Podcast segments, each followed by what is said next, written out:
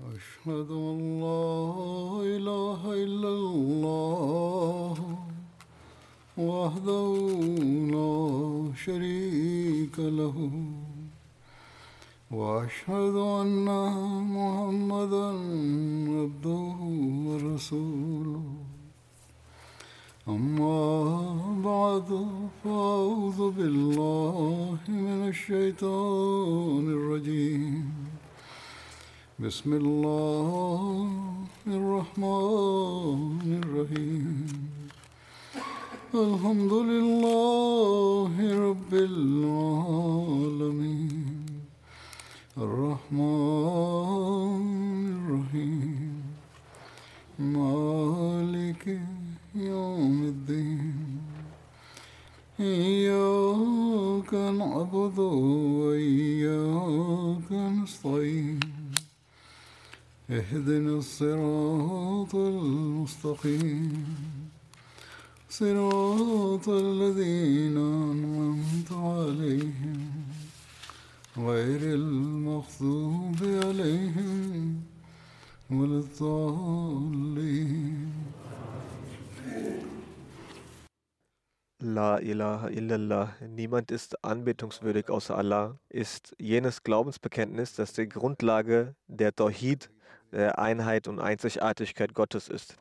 Der heilige Prophet Muhammad wasallam hat gesagt: Wahrlich, Allah hat das Feuer für jene Person verboten, die um das Wohlgefallen Allahs zu erlangen, das La ilaha illallah gesprochen hat.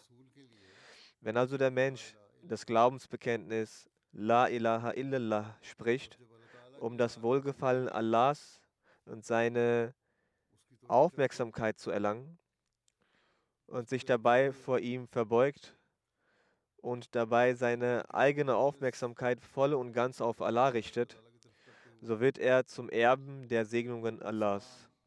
So wie es auch der heilige Prophet Muhammad gesagt hat, dass Allah das Feuer für diese Person verboten hat. An einer Stelle sagte er, Allah wird das Höllenfeuer für ihn verbieten. Und genau das war die Lehre, die alle Propheten brachten. An einer Stelle sagte der heilige Prophet wasallam, das beste Wort, das ich und die Propheten vor mir sprachen, war La ilaha illallahu, La ilaha illallahu, wahdahu la sharika lahu. Niemand ist anbetungswürdig außer Allah. Er ist der Einzige und hat keinen Partner neben sich. Dies ist die Lehre aller Propheten. Doch bedauerlicherweise haben die Völker genau dieser Propheten, die diese Lehre gelehrt hatten, diese Lehre direkt oder indirekt vergessen und sich dem Schirk gewidmet, also der Gleichstellung einer anderen Existenz oder eines Wesens neben Gott. Sie haben die wahre Lehre vergessen. Wir sind jene Glückseligen, die Allah in die Ummah, Gemeinschaft des heiligen Propheten sallam, aufgenommen hat und die vollkommene Lehre gewährt hat, die sich dem Schirk vollkommen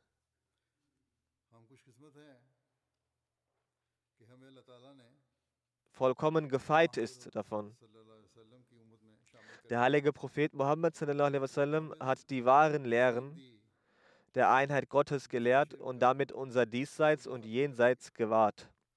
Wer der wahren Lehren des heiligen Propheten Muhammad folgt und die Einheit Gottes, die Tawhid Gottes, aufrichtig bezeugt, wird die Segnungen Allahs erhalten und von der Fürbitte des heiligen Propheten Muhammad profitieren und daran teilhaben. Diesbezüglich heißt es in einer Überlieferung, dass der heilige Prophet sallam, sagte, am Tag des jüngsten Gerichts wird, was meine Fürbitte angeht, der glückseligste und glücklichste unter den Menschen derjenige sein, der mit seinem aufrichtigen Herzen, mit seinem reinen Herzen und seiner reinen Seele das La ilaha illallah bezeugt hat. Das heißt, um die Fürbitte des heiligen Propheten zu erhalten, ist es notwendig, mit einem sauberen, reinen Herz das La ilaha illallah zu bezeugen. Ein solches Zeugnis, in dem nichts an Weltlichem vermengt ist. Und ein solcher Mensch wird Anteil haben an der Fürbitte. Der heilige Prophet ist der letzte und vollkommene Prophet, dem Allah das Recht der Fürbitte gewährt hat. Es ist gemäß Allahs Gebot notwendig, am heiligen Propheten zu glauben. Über seinen eigenen Rang sagt der heilige Prophet es gibt keinen Menschen, der mit aufrichtigem Herzen La ilaha illallah Muhammadur Rasulullah bezeugt und Allah ihn nicht vor dem Feuer rettet.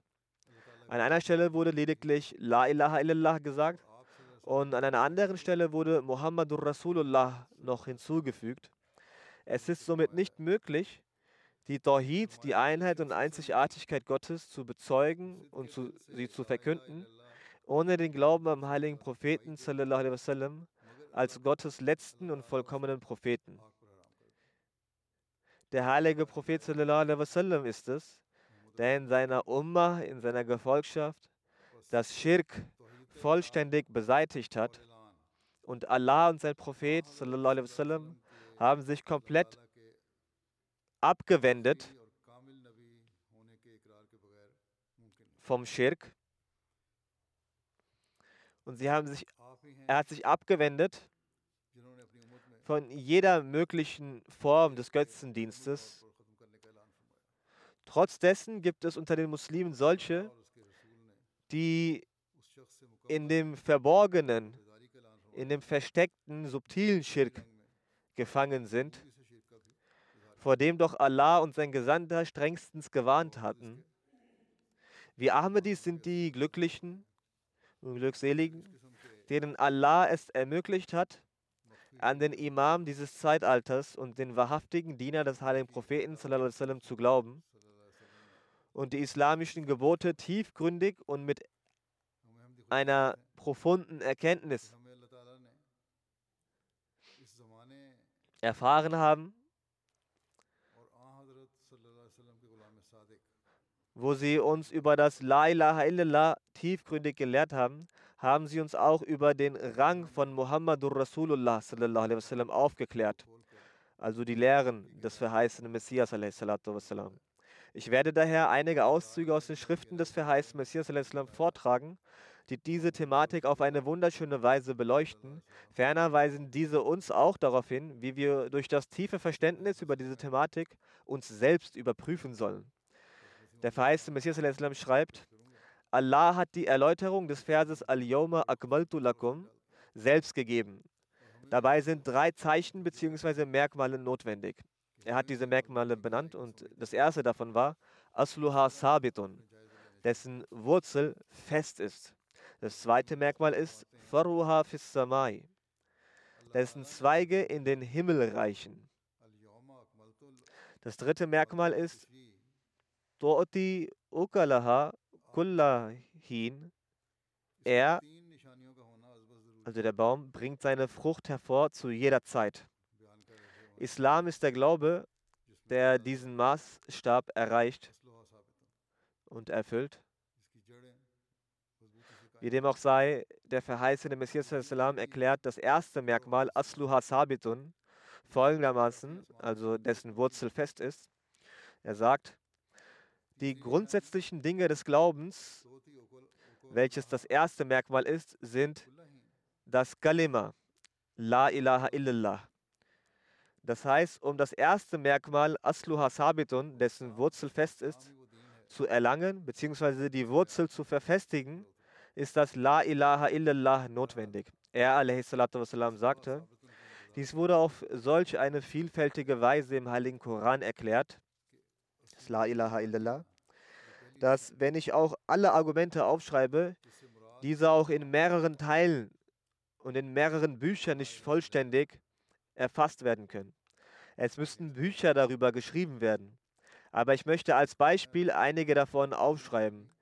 Es heißt in der zweiten Sure, der Sura Al-Baqarah, Inna fi khalqis samawati wal ardi wa ikhtillafi al-layli والنهار والفلك التي تجري في البحر بما ينفع الناس وما أنزل الله من السماء من ماء فأحيا به الأرض بعد موتها وبث فيها من كل دابة وتصريف الرياح والسحاب المسخر بين السماء والأرض لآيات لقوم يأكلون Das heißt, wahrlich in der Schöpfung der Himmel und der Erde und im Wechsel von Nacht und Tag und in den Schiffen, die das Meer befahren, mit dem, was den Menschen nützt, und in dem Wasser, das Allah niedersendet vom Himmel, womit er die Erde belebt nach ihrem Tode und darauf verstreut allerlei Getier, und im Wechsel der Winde und der Wolken, die dienen müssen zwischen Himmel und Erde,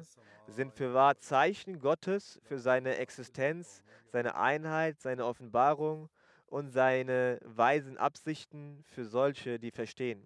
Er sagt weiter, schaut, auf welche Weise Allah das Argument für den grundsätzlichen Glauben durch das Naturgesetz dargelegt hat. Dadurch wurde das La ilaha illallah bewiesen. Es wurde ein Beweis aus der Natur gegeben, aus der eigenen Schöpfung, die im Himmel und auf der Erde zu finden sind, durch dessen Betrachtung das Bild des Verses offenkundig erkannt werden kann. Gewiss, es gibt einen Schöpfer dieser Welt, ein Schöpfer, der immer da war, vollkommen ist und niemand anbetungswürdig ist als er. Ferner hegt er weise Absichten und sendet seine Propheten auf die Welt. Der Grund dessen ist, dass alle Schöpfungen Gottes und die Welt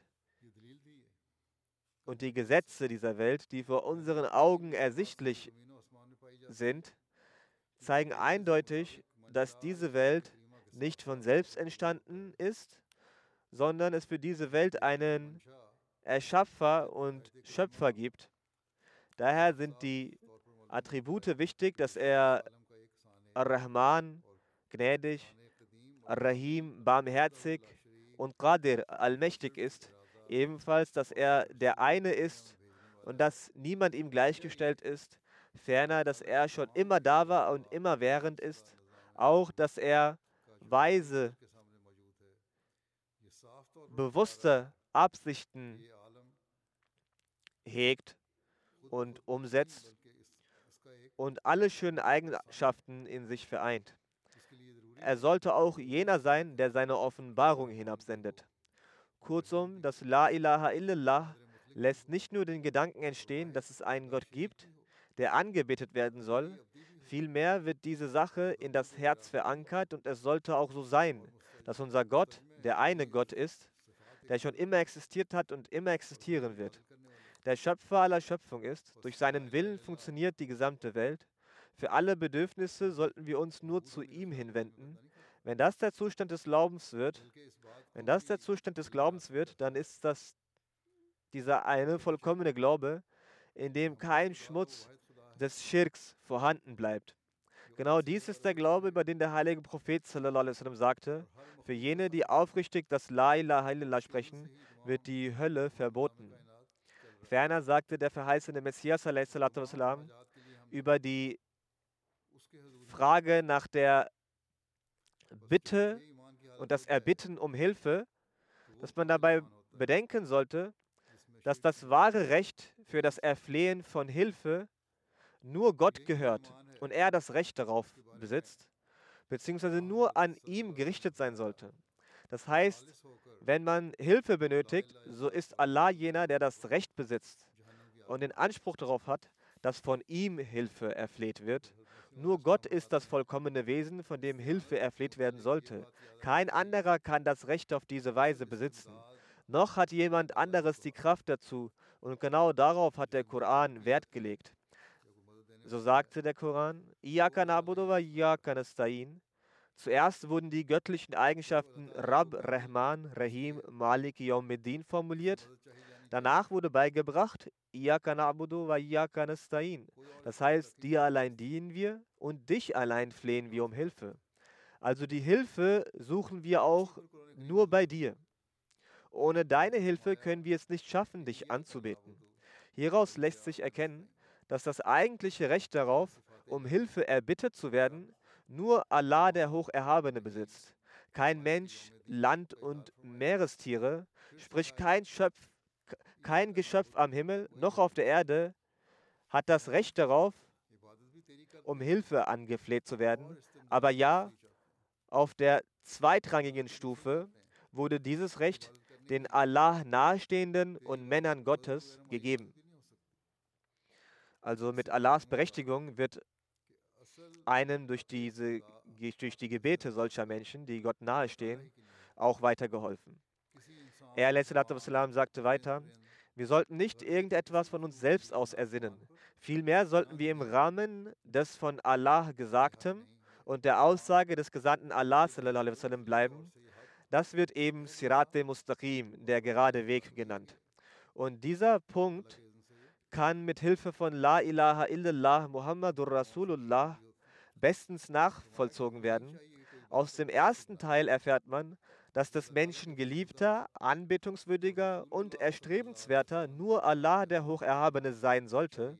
Und der zweite Teil drückt die Wahrheit der Sendung dieser Botschaft durch die Person Muhammad aus. Dann sagt er wassalam, seit der Erschaffung des Menschen bis zu seiner endgültigen Vernichtung liegt das göttliche Naturgesetz darin, dass Gott immer für seine Tawhid, also Einheit und Einzigartigkeit seiner Existenz und seines Wesens, eintritt und schirmt. Das Ziel aller Propheten, die von ihm gesandt wurden, bestand darin, die Verehrung des Menschen und anderer Geschöpfe auszuradieren und die Verehrung Gottes in der Welt zu etablieren. Und ihr Dienst zeichnete sich eben nur dadurch aus, den Inhalt des Bekenntnisses La ilaha illallah Muhammadur Rasulullah in der Welt so strahlen zu lassen, wie er im Himmel strahlt. Der größte unter ihnen ist folglich derjenige, dem es gelang, diese Thematik im hellsten Glanz erstrahlen zu lassen, der zuerst die Schwäche falscher Götter bloßstellte, also er zeigte die Schwäche der erlogenen Gottheiten auf, und ihre Nichtigkeit mit Wissen und Macht bewies. Und nachdem er alles bewiesen hatte, setzte er für immer ein Denkmal für diesen deutlichen Sieg, und zwar in der Gestalt dieses Leitsatzes La ilaha illallah Muhammadur Rasulullah. Er tätigte seine Äußerung La ilaha illallah Muhammadur Rasulullah nicht als bloß unbewiesene Behauptung, vielmehr legte er, legte er zuerst die Beweise vor, zeigte, der Unwahrheit aller, zeigte die Unwahrheit aller Falschheiten auf und machte dann die Menschen darauf aufmerksam, dass sie endlich einsehen mögen, dass es für wahr keinen Gott außer diesem Gott gibt, der all ihre Macht gebrochen und all ihre Eitelkeiten zunichte gemacht hat. Als eine Erinnerung an diesen erwiesenen Tatbestand lehrte er also den gesegneten Satz La ilaha illallah Muhammadur Rasulullah. Bei der, bei der Eroberung Mekkas sahen tausende Götzendiener die Überlegenheit von La ilaha illallah Muhammadur Rasulullah mit ihren eigenen Augen.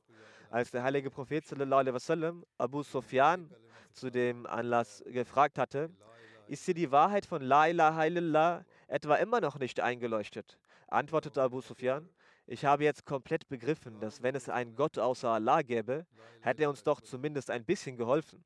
Also diese 360 Götzen, die wir besitzen und die wir anbeten, hätten uns ja irgendwo beistehen müssen, was wir aber nicht taten. Den Einwand eines Gegners antwortend, sagt der verheißene Messias wassalam, und ihre Aussage, die Lehre des heiligen Propheten sallam, besage, dass durch das Aussprechen von La ilaha illallah Muhammadur Rasulullah die Sünden beseitigt werden. So stimmt dies voll und ganz und genau das ist die Realität. Also du wendest ja ein, dass wir davon ausgehen, dass so die Sünden beseitigt werden. Ja, das stimmt auch so, es ist die Wahrheit. Denn wer ausschließlich Gott als den einzigen ansieht und den, der nichts und niemanden neben sich hat, und daran glaubt, dass genau dieser mächtige und einzige Muhammad Mustafa sallallahu alaihi wasallam gesandt hat, so wird er zweifelsfrei Erlösung finden, wenn er bis zum Ende diesem Bekenntnis treu bleibt. Unter den Himmeln ist, es, ist keineswegs Erlösung möglich durch den Selbstmord irgendeines Menschen. Also durch den Tod von irgendjemandem kann niemand anderer Erlösung erlangen. Wenn jemand für dich zum Beispiel stirbt, bringt dir das keine Erlösung. Jedoch mit der Kalma, dem islamischen Glaubensbekenntnis, wird er Erlösung erlangen. Weiter schreibt er, wassalam, und kann es jemanden Verrückteren geben als jemanden, der diesen Gedanken nicht teilt? Also der Gedanke, dass durch die Kalima Erlösung erlangt werden kann. Aber Gott als den einzigen und denjenigen, der absolut keinen Partner hat, zu erachten, das habt ihr aber zu bedenken und zu begreifen, dass es nicht ausreicht, es einfach nur so zu sagen oder zu behaupten. Nochmals, aber Gott als den einzigen und denjenigen, der absolut keinen Partner hat, zu erachten und ihn als so gefällig zu verstehen, dass er aus äußerster Gnade heraus, um die Welt vom Irrweg zu befreien, seinen Gesandten geschickt hat, dessen Name Muhammad Mustafa wasallam ist, ist eine solche Glaubensansicht, die auf der Stufe der Gewissheit die Finsternis der Seele entfernt und Tawhid anstelle des egoistischen und triebhaften Selbst einkehrt. Letztendlich erfasst der unumschränkte, letztendlich erfasst der unumschränkte Antrieb der Tawhid das Herz und schon in diesem Leben beginnt das paradiesische Leben. Die Wahrheit sollte man wissen, was die Bedeutung also ist von La ilaha illallah und Muhammadur Rasulullah, dann beginnt das Paradies schon in diesem Leben. Er Islam schreibt weiter, so wie ihr beobachten könnt, wie durch das Einkehren des Lichts Finsternis nicht mehr bestehen kann, ebenso verhält es sich, dass wenn der leuchtende Strahl von La ilaha illallah auf das Herz fällt, werden die Triebe der egoistischen Finsternis wie inexistent. Also es gibt sie dann nicht mehr. Die Realität hinter der Sünde ist nichts anderes, als dass infolge der unreinen Vermengung des sich Widersetzens und Aufbegehrens mit der menschlichen Natur, also wenn sich das in die menschliche Natur vermengt, ein Getöse und Radau der egoistischen, fleischlichen Triebe entsteht. Im Zustand des Befolgens dieser Triebe wird eine Person als Sündiger bezeichnet. Und die Bedeutungen von La ilaha stellen sich nach einer geeigneten Verwendung arabischer Nachschlagwerke wie folgt dar. La matlubali wa la mahbubali wa la ma'budali wa la muta'ali illallah. Das heißt, für mich gibt es kein anderes Sinnen und Trachten, keinen anderen Geliebten, keinen anderen Angebeteten und keinen anderen Gebieter als Allah. Wenn dieser Zustand entsteht, dann verwandelt sich mit Sicherheit bereits dieses Leben zum Paradies und die Bemühungen dafür beginnen bereits in dieser Welt. Die Wörter La ilaha illallah erläutern, sagte er wassalam, weiter. Tatsache ist, dass Allah, der Hocherhabene, viele Gebote auferlegt hat. Einige von ihnen sind so, dass ihre Erfüllung nicht für jeden machbar ist. Zum Beispiel der Hajj. Dies ist für denjenigen verpflichtend, der die Kapazitäten dafür hat. Das heißt, nicht jeder ist zum Hajj verpflichtet. Dann muss der Weg gefahrlos sein. Das ist auch wichtig für den Hajj. Auch für den Unterhalt der hinterbliebenen Familie sollten angemessene Vorkehrungen getroffen worden sein. Das heißt, für Essen und Trinken der zurückgelassenen Familie muss auch gesorgt sein. Nicht, dass man sie hungern zurücklässt und selbst für den Hajj aufbricht. Wenn die notwendigen Bedingungen dieser Art erfüllt sind, kann er den Hajj durchführen. Genauso beläuft es sich mit der Zakat. Nur ein Kapitalbesitzer kann es zahlen. Also nur derjenige, der Zakat pflichtig ist. Ebenso gibt es Veränderungen im Gebet. In Reisen oder Krankheit kann das Gebet also auch gekürzt bzw. zusammengelegt werden. Aber es gibt eine Sache, in der es keine Änderung gibt. Und das ist La ilaha illallah Muhammadur Rasulullah. Dies ist die wahre Sache und alles andere ist ihre Ergänzung. Die Tawhid, das heißt die Gotteseinheit, ist nicht vollständig, wenn die Anbetung nicht durchgeführt wird, wenn man den Gottesdienst nicht leistet. Das heißt, wenn ihr die Anbetung Gottes nicht äh, an den Tag legt, wird die Tawhid nicht vollständig und man wird nicht La ilaha illallah gerecht. Das bedeutet, dass derjenige, der La ilaha illallahu Muhammadur Rasulullah sagt, zu diesem Zeitpunkt in seinem Bekenntnis wahr ist, zu dem Zeitpunkt in seinem Bekenntnis wahr ist, wenn er von einem wahrhaftig praktischen Standpunkt aus mit Taten beweist, dass es in Wirklichkeit niemanden außer Allah gibt, der geliebt, gewollt und beabsichtigt ist. Dementsprechend ist das die Bedingung zum Glauben. Das mündliche Bekenntnis allein reicht nicht. Wenn La ilaha illallah gesagt wird, muss es auch durch eigene Taten bewiesen werden, in denen die Gebote Allahs umgesetzt werden, seine Anbetung durchgeführt wird und die Rechte Allahs und die Rechte der Menschen erfüllt werden. Denn das ist das Gebot Allahs, um den Geliebten, um dem Geliebten, beabsichtigten, erstrebenswerten und gewollten Willen ist es um des Begehrtens willen ist es notwendig, seine Gebote in die Tat umzusetzen. Dann wird der Mensch zum wahrhaftig praktizierenden und glaubenden von La ilaha illallah. Er wassalam, sagt weiter, wenn er diesen Zustand hat und sein Glaube und Praxis dieses Bekenntnis wirklich bezeugen, dann ist er kein Lügner und dann ist er kein Lügner, was dieses Bekenntnis vor Gott, dem Allmächtigen, angeht. Wenn das also passiert, ist das eine sehr gute Sache und er ist kein Lügner. Alle materiellen Dinge wurden verbrannt und eine Selbstvernichtung ist in ihrem Glauben über sie gekommen. Das heißt, durch das Aussprechen von La ilaha illallah wurde alles Materielle verbrannt. Dann wurde Allah, der Hocherhabene, zum gewollten, geliebten beabsicht und beabsichtigten, zum Begehrten. Wenn dieser Zustand des Glaubens eintrifft, sagt er, Islam folgendes, dann spricht der La ilaha illallah mit seinem Mund aus und Mohammed, der Gesandte Allahs, der der zweite Teil davon ist, dient als Vorbild. Denn mit einem Vorbild und einem Beispiel wird alles einfacher. Propheten kommen als Vorbilder und der heilige Prophet war ein Vorbild aller Perfektion, da die Vorbilder aller Propheten in ihm vereint waren. Die wahre Bedeutung von La ilaha illallah hat der heilige Prophet verstanden. Die korrekte Praxis und Erläuterung der Gebote Allahs hat der heilige Prophet inne gehabt. Er war eben jenes vollkommene Vorbild, der La ilaha, das La ilaha illallah Vollkommenheit gebracht hat.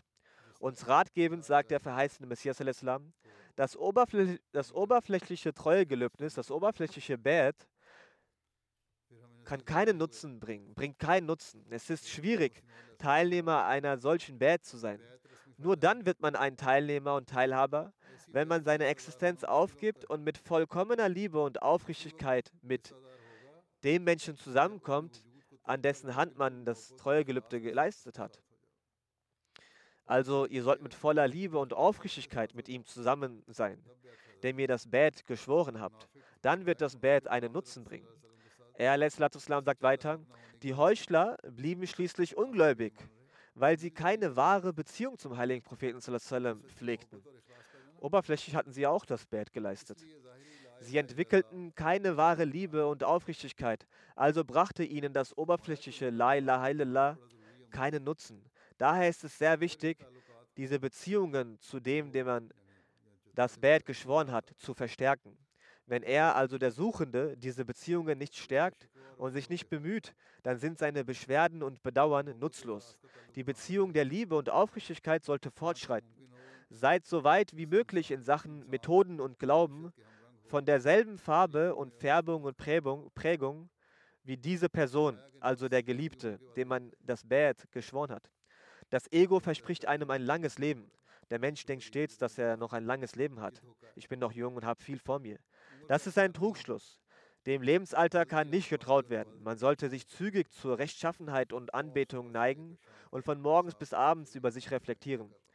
Also, was mache ich gerade überhaupt? Inwie, inwieweit habe ich La ilaha illallah in die Tat umgesetzt? Dazu hat er, Islam, uns Rat gegeben.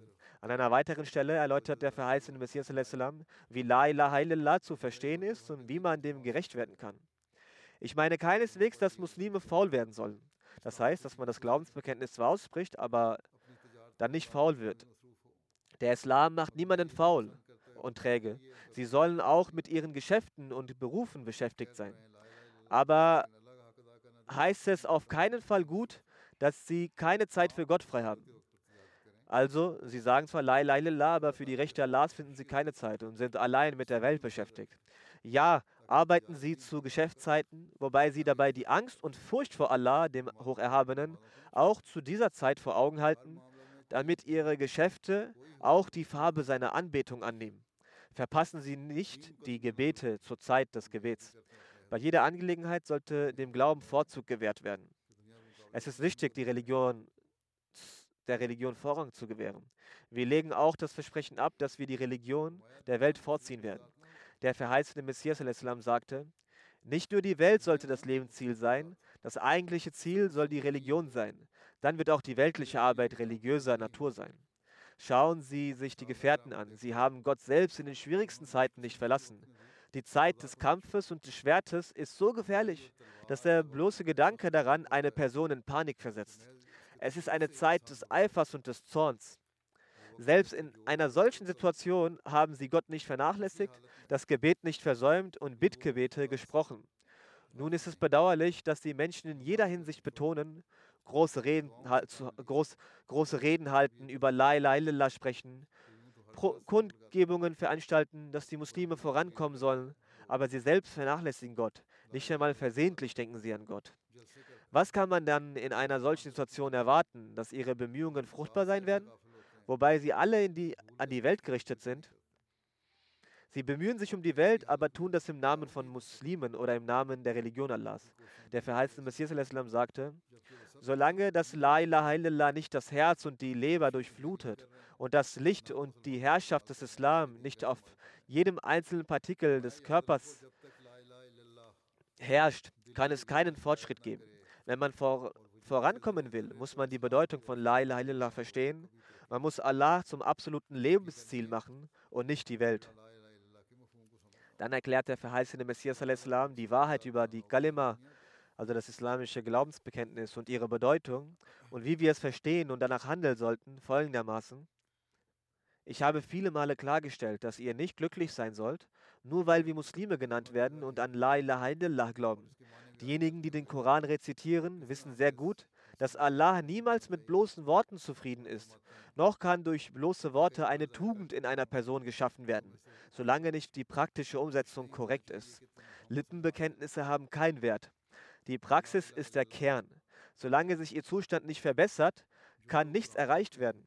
Es kam eine Zeit über die Juden, in der bloße Worte posaunt wurden und sie gaben sich nur mit bloßen Lippenbekenntnissen zufrieden. Sie brachten viel über ihre Lippen heraus, aber ihr Herz war voll von vielerlei schmutzigen Gedanken und giftigen Geistesgut. Dies war der Grund, warum Allah dieser Nation verschiedene Strafen auferlegte sie in verschiedene Schwierigkeiten brachte und sie erniedrigte und sie sogar in Schweine und Affen verwandelte. Der verheißene Messias sagte, nun sollte man Überlegungen, nun sagte weiter, nun sollte man überlegen, haben sie denn nicht an die Tora geglaubt? Sie glauben gewiss an die Tora und glaubten auch an die Propheten, aber Allah gefiel nicht, dass ihren Glauben mit Lipp, leeren Lippenbekenntnissen verlauteten, aber ihre Herzen nicht mit ihren Lippen übereinstimmten und ihren Worten. Die Zunge bringt zwar den Glauben zum Ausdruck, aber sie folgen ihm nicht mit ihren Herzen. Der verheißene Messias sagt weiter. Man sollte stets bedenken, dass wenn eine Person mit ihrer Zunge sagt, dass ich an Gott als den einen und einzigen glaube und an die Botschaft des heiligen Propheten glaubt und ebenso von anderen Glaubensangelegenheiten überzeugt bin, aber wenn sich dieses Bekenntnis nur auf die Zunge beschränkt und das Herz nicht zustimmt, dann handelt es sich um leere Behauptungen. Es reicht nicht allein mit dem Mund zu behaupten, solange die Stimme nicht aus dem Herzen entspringt. Und die Erlösung wird nicht daraus resultieren, solange nicht das Herz des Menschen glaubt. Dieser Glaube des Herzens bedeutet, dass er diese Angelegenheiten in einem praktischen Zustand manifestiert, anhand Taten manifestiert. Solange nicht das geschieht, kann nichts erreicht werden. Was versteht man unter praktischen Zustand? Das heißt, dass die Gebote Allahs, die klar im Heiligen Koran erklärt werden, umgesetzt werden. Der verheißene Messias sagte, ich sage wahrhaftig, dass ihr das eigentliche Ziel nur dann erreicht, wenn ihr euch von allen Sachen abwendet und euch allein an Gott wendet und der Religion tatsächlich Vorzug gegenüber der Welt gewährt. Allein durch Versprechen kann das nicht erreicht werden. Nur durch das Versprechen kann es nicht geschehen. In der Praxis muss der Glauben der Welt vorgezogen werden. Er sagte weiter, behaltet immer in Erinnerung, dass der Mensch die Schöpfung betrügen kann, dass er die Menschen betrügen kann. Und die Menschen sehen, dass er fünfmal am Tag betet oder andere fromme Taten verrichtet, an den Tag legt. Zum Beispiel die Menschen schauen sich die Taten an, wie einer in der Moschee betet und sein freiwilliges Gebet auch die Nawafil verrichtet. Sie können zum Beispiel auch sagen, das ist einer, der fünfmal am Tag betet und in die Moschee kommt oder eine andere gute Tat getan hat. Seine Beiträge, seine Spenden zahlt, dass er im Namen Allahs spendet. Das können die Leute auch über einen Menschen sagen.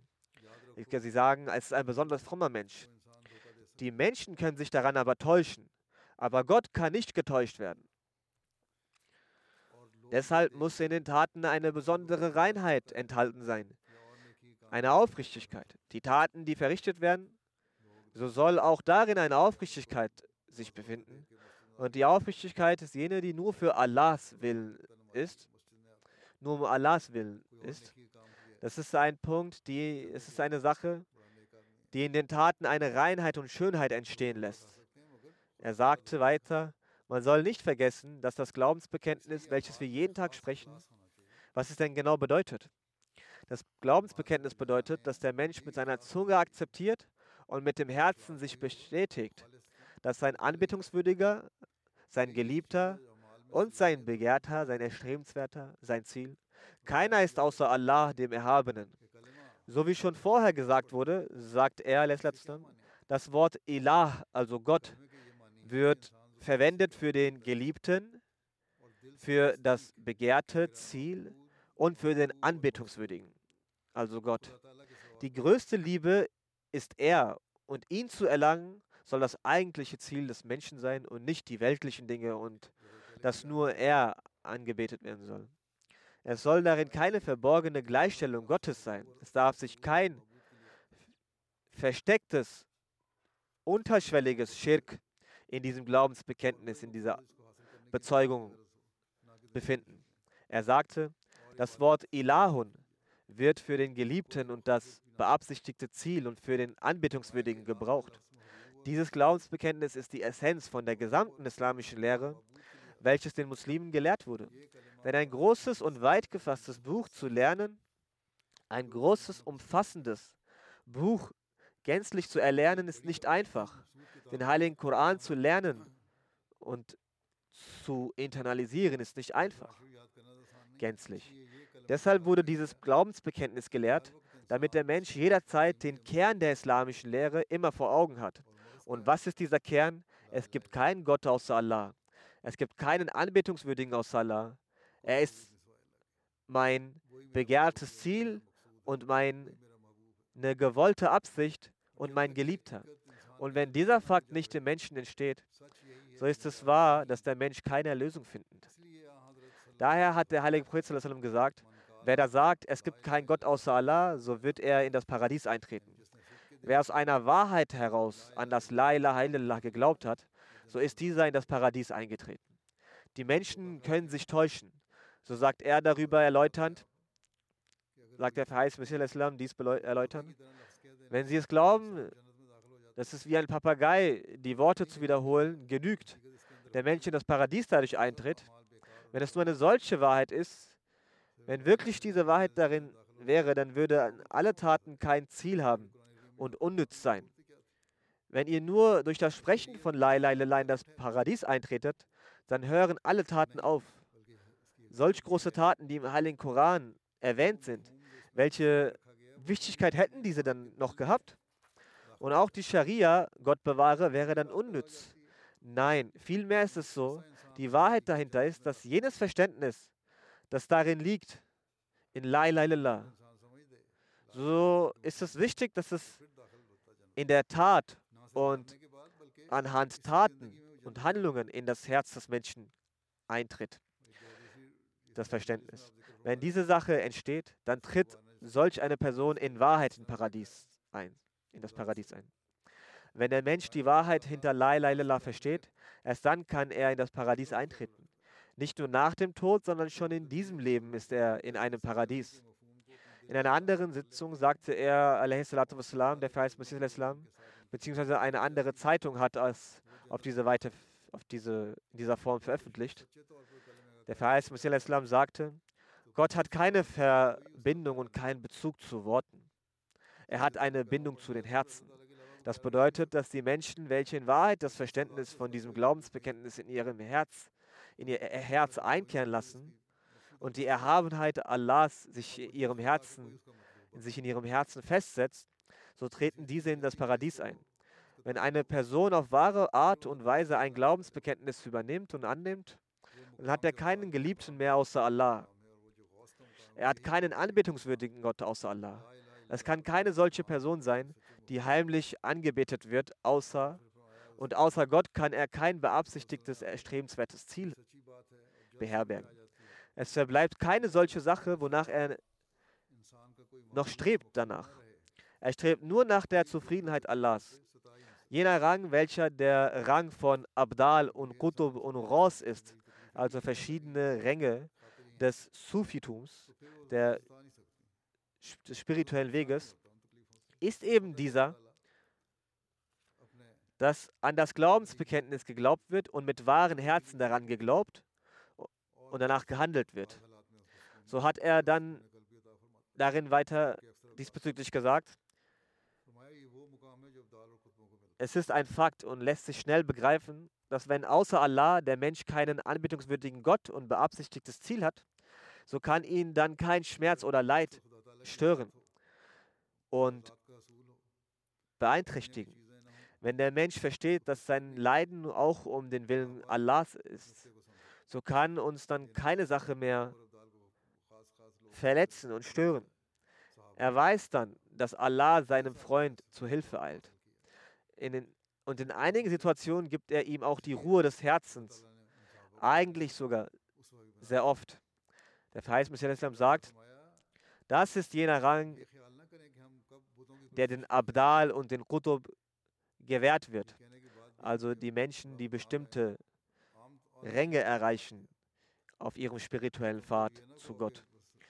Wenn das Ziel das Wesen Allahs ist und die Erlangung des Wesens, es kann dann keine Sache auf der Welt geben und es keine Sachen der Welt sind, so hat der Mensch dann keine Sorgen mehr um die Welt. Die Gefährten haben diese Sachen verstanden, diesen Fakt. Es ist nicht nur, dass nur Qutub und Abdal, also Leute, die bestimmte Ränge erreichen, dass nur so besondere Menschen es sind.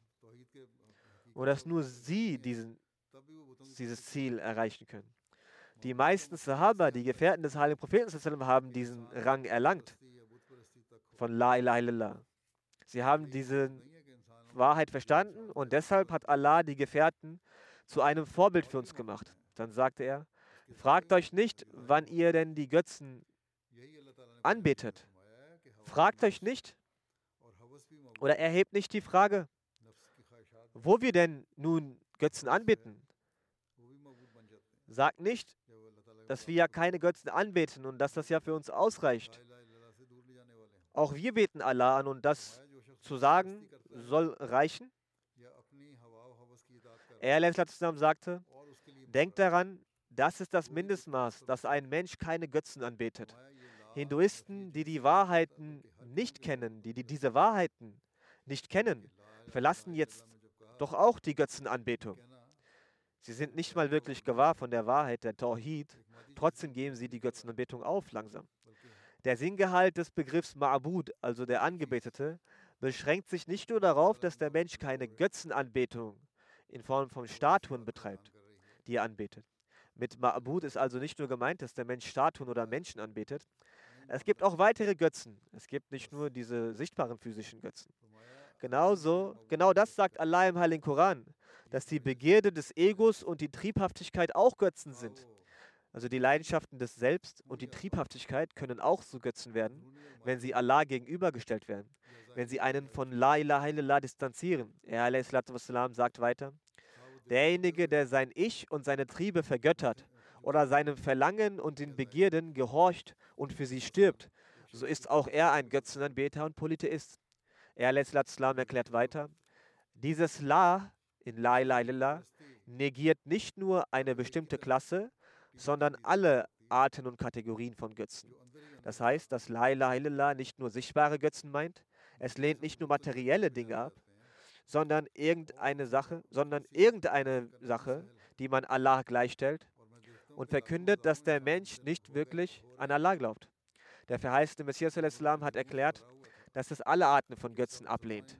Das sollte man also unter La ilaha illallah verstehen. Er sagt weiter, seien es nun aus dem Selbst und Ich hervorkommende oder von der Welt aus hervortretende Götzen, also inhärente und materielle oder äußerliche und weltliche. Ob es nun im Herzen versteckte Götzen sind oder sichtbare äußerliche. Wenn jemand beispielsweise nur auf weltliche Mittel vertraut, dann ist es auch eine Form von Götzen.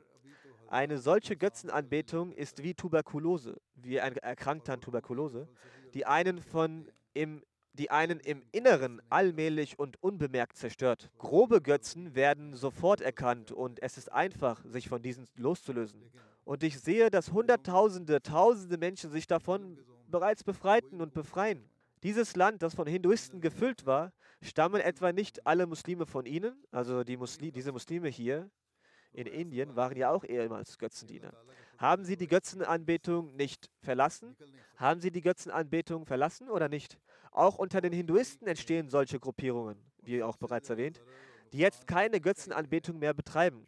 Aber Götzenanbetung hört hier nicht auf. Es ist wahr, dass sie zwar mit der groben Götzenanbetung aufgehört haben, aber der Mensch trägt tausende Götzen mit sich. In seinem Ärmel befinden sie sich.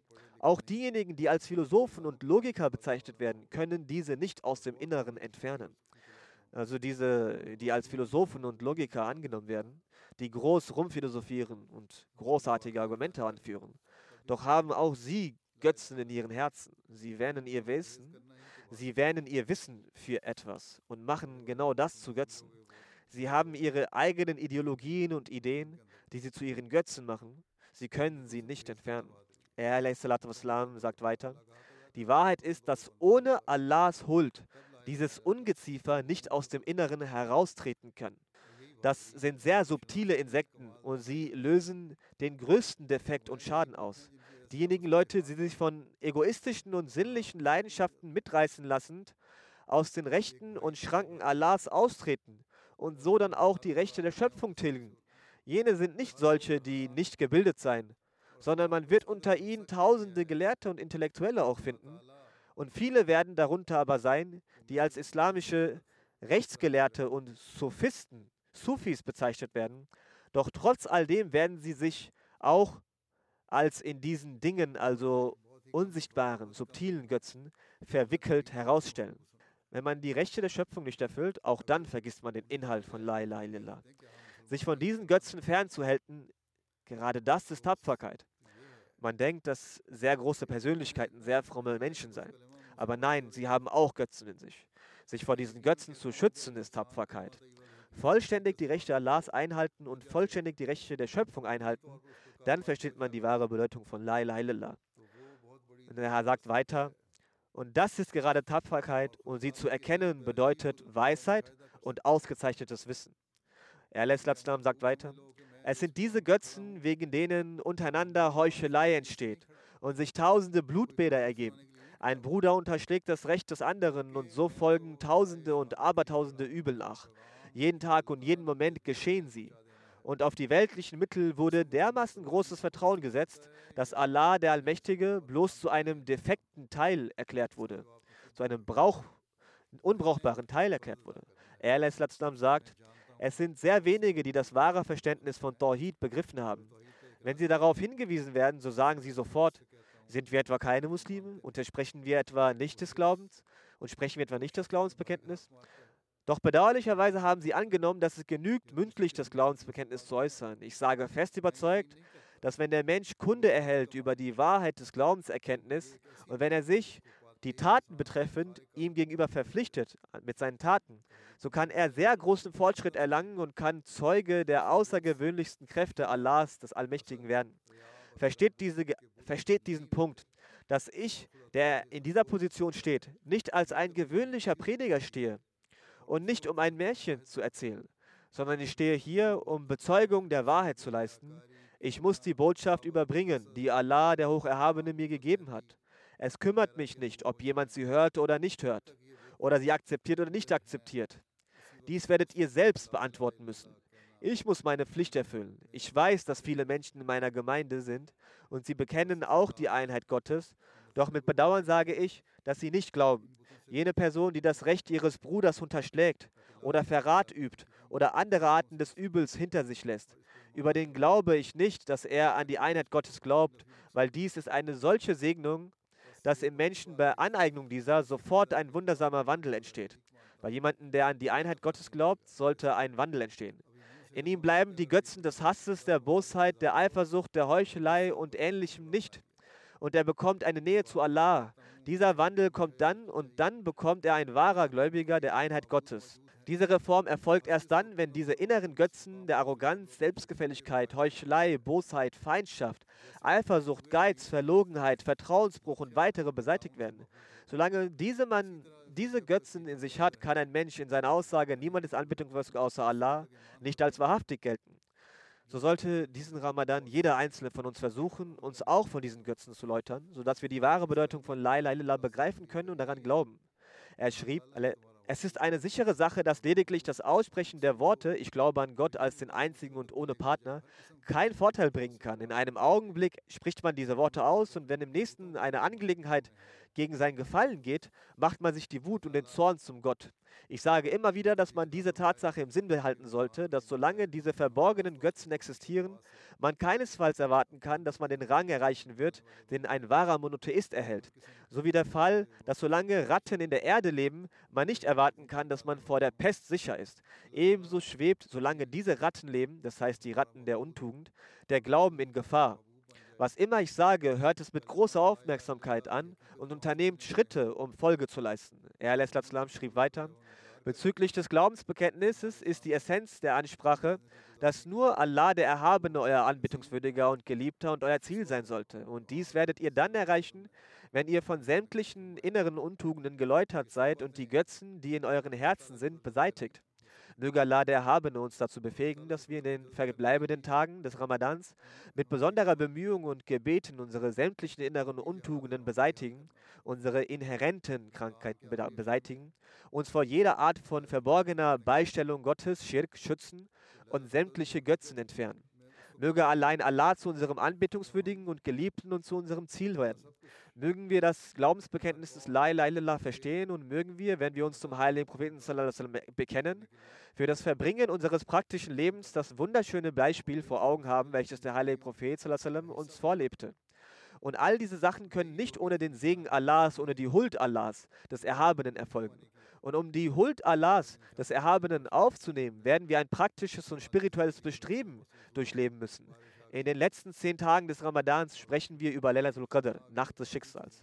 In Wahrheit erlangt man Laylatul Qadr dann, wenn man bereit ist, sein Alles, jedes sein Wort und jede seine Handlung nach dem Befehl Allahs des Erhabenen zu richten und es befolgt und dieses dann permanent zum Teil seines Lebens macht. Und eben dies ist das wahre Zeichen der Erlangung des Laylatul Qadr, der Nacht des Schicksals. Die flüchtigen Zeichen, dass jemand ein Licht sah, etwas anderes sah oder etwas Bestimmtes spürte, dass es regnete zum Beispiel oder dass man etwas roch, einen Duft vernahm, all diese sind flüchtige, oberflächliche Zeichen. Das wahre Zeichen ist die Reform, die in unseren Herzen entsteht, entstand. Einige Gemeinden haben spezielle Programme für Gebete geplant in Anbetracht meiner Aussage, dass wenn wir drei Tage lang in einem reinen Zustand beten, in einem aufrichtigen Zustand beten, sich ein besonderer Segen Allahs, eine besondere Huld offenbaren kann. Wenn wir aber beabsichtigen, dass wir diese drei Tage in Gebeten verbringen und dann wieder zu unserer alten Lebensweise zurückkehren und den wahren Sinn von La ilaha vergessen, dann sollten wir stets daran denken, dass Allah der Hocherhabene den Zustand unserer Herzen und unserer Absichten bestens kennt. Nichts ist vor ihm verborgen.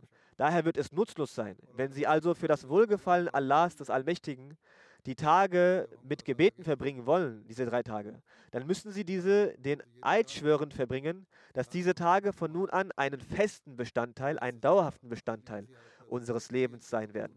Erst dann wird zur Beseitigung des Leides, der unser Gegner uns zufügt, Allah seinen besonderen Beistand und Hilfe gewähren, inshallah. Und entsprechend seinem Versprechen wird Allah unser Beschützer sein, unser Beschützer sein, wenn wir Allahs werden. Jedenfalls hatte ich auch gesagt, dass jedes einzelne Mitglied ohne Ausnahme einen solchen Zustand annehmen muss. Erst dann wird die Reformierung stattfinden. Denken Sie daran, dass wenn dieser Zustand nicht angenommen wird, dann dürfen wir sie nicht, nachdem, dann dürfen Sie nicht, nachdem Sie diese Programme drei Tage veranstaltet haben, glauben, dass Gott bewahre, Allah der Hocherhabene unsere Gebete nicht erhört oder dass es keine Reform geben wird.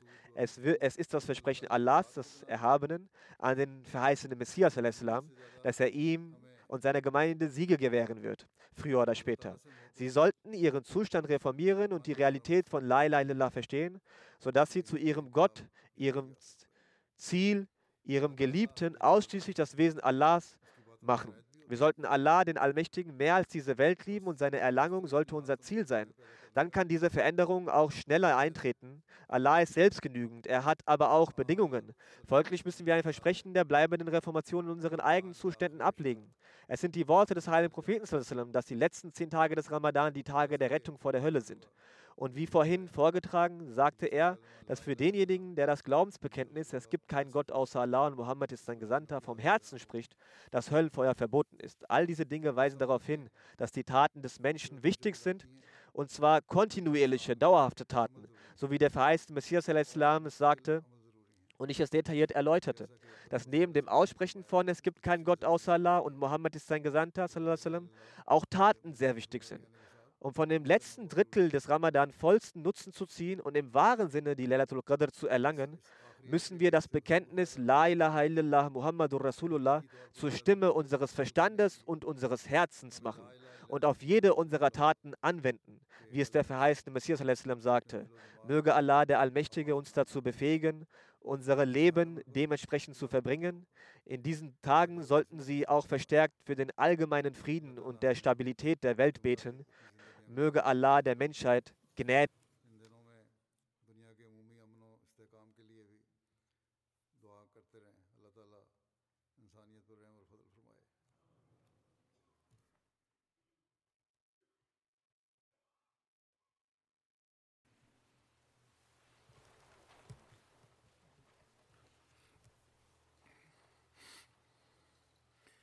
الحمد لله الحمد لله نحمده ونستعينه ونستغفره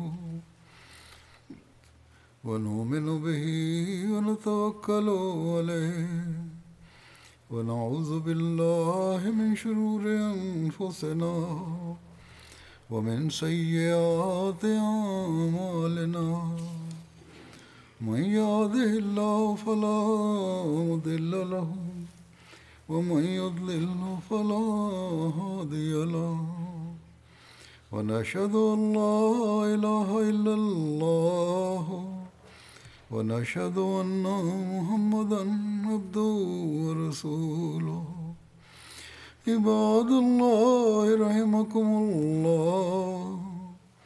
إن الله يأمر بالعدل واللسان وإيتاء ذي القربى وينهى عن الفحشاء والمنكر والبغي يعظكم لعلكم تذكرون. اذكروا الله يذكركم وادعوه يستجب لكم ولذكر الله أكبر.